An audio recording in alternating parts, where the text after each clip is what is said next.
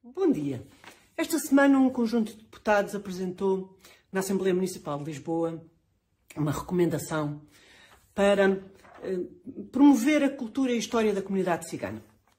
E evocavam a ONU e o hino cigano e a bandeira cigana e o Dia Internacional da Pessoa Cigana. Mas a primeira sensação que se tinha quando se lia aquele documento era que estes deputados não conheciam nem a história nem a cultura cigana.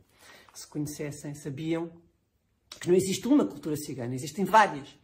Basta ver cinema, basta ver o Costúrica, o Guy Ritchie, o Carlos Saura, com, com o Flamengo. Basta ver um filme de 2017 sobre a vida de Django Reinhardt, o, o músico. Bom, portanto, todos estes realizadores e estes filmes mostram as comunidades ciganas, mostram comunidades ciganas, e não têm nada a ver umas com as outras. Mas o segundo impacto eh, deste, deste documento era mais grave. Percebia-se que este documento era profundamente racista, porque hum, a lógica era mais ou menos esta.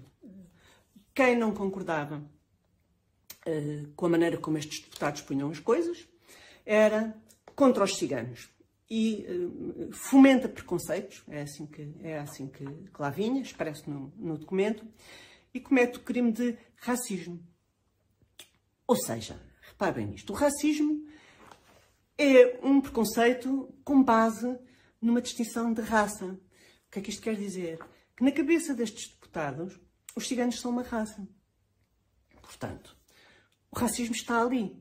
O racismo está na cabeça de quem escreveu este, este documento. E este é mais um motivo até para se falar de, mais uma vez, de, de liberdade de expressão. Porque as ideias devem ser todas expressas.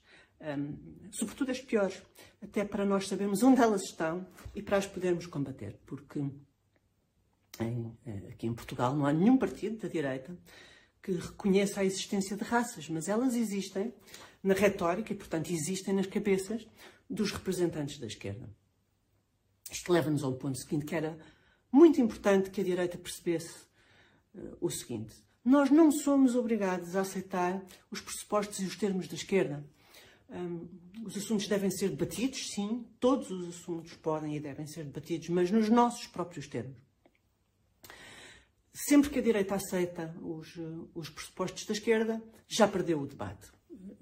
Como se viu aqui neste assunto dos ciganos, que é inteiramente assente no, no manicaísmo, ou a direita eh, concorda com a visão identitária da esquerda, ou então é liminarmente classificada de racista.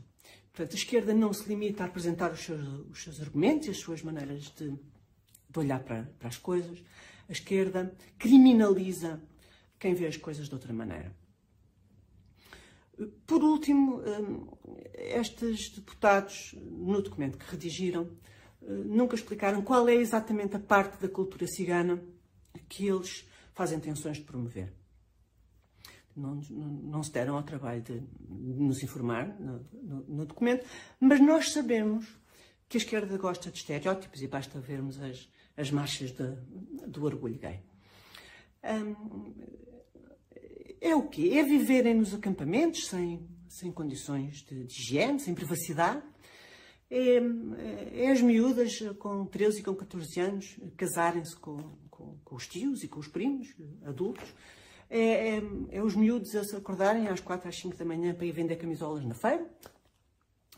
É, é, é abandonarem a escolaridade obrigatória, como aquela miúda de Viz, a quem um tribunal português libertou da, da obrigação de, de, de, continuar na escola, porque, hum, segundo a juíza, esta miúda iria realizar-se, uh, ia ser feliz, de acordo com as tradições e a cultura do seu povo.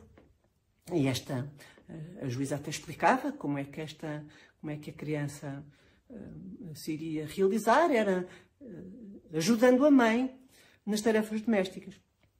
Portanto, isto é mais ou menos como nós agarramos naquelas comunidades portuguesas, de, de aquelas comunidades agrícolas ou aquelas comunidades operárias dos anos 50, que, muito pobres, que não tinham maneira de se calçar, não tinham maneira de se vestir, comiam mal, eh, não iam à escola, levantavam-se de madrugada para ir trabalhar e dizer que isto era a cultura portuguesa, vamos promover isto, que é, um, vamos ter um grande orgulho nisto, que isto é cultura portuguesa. Não.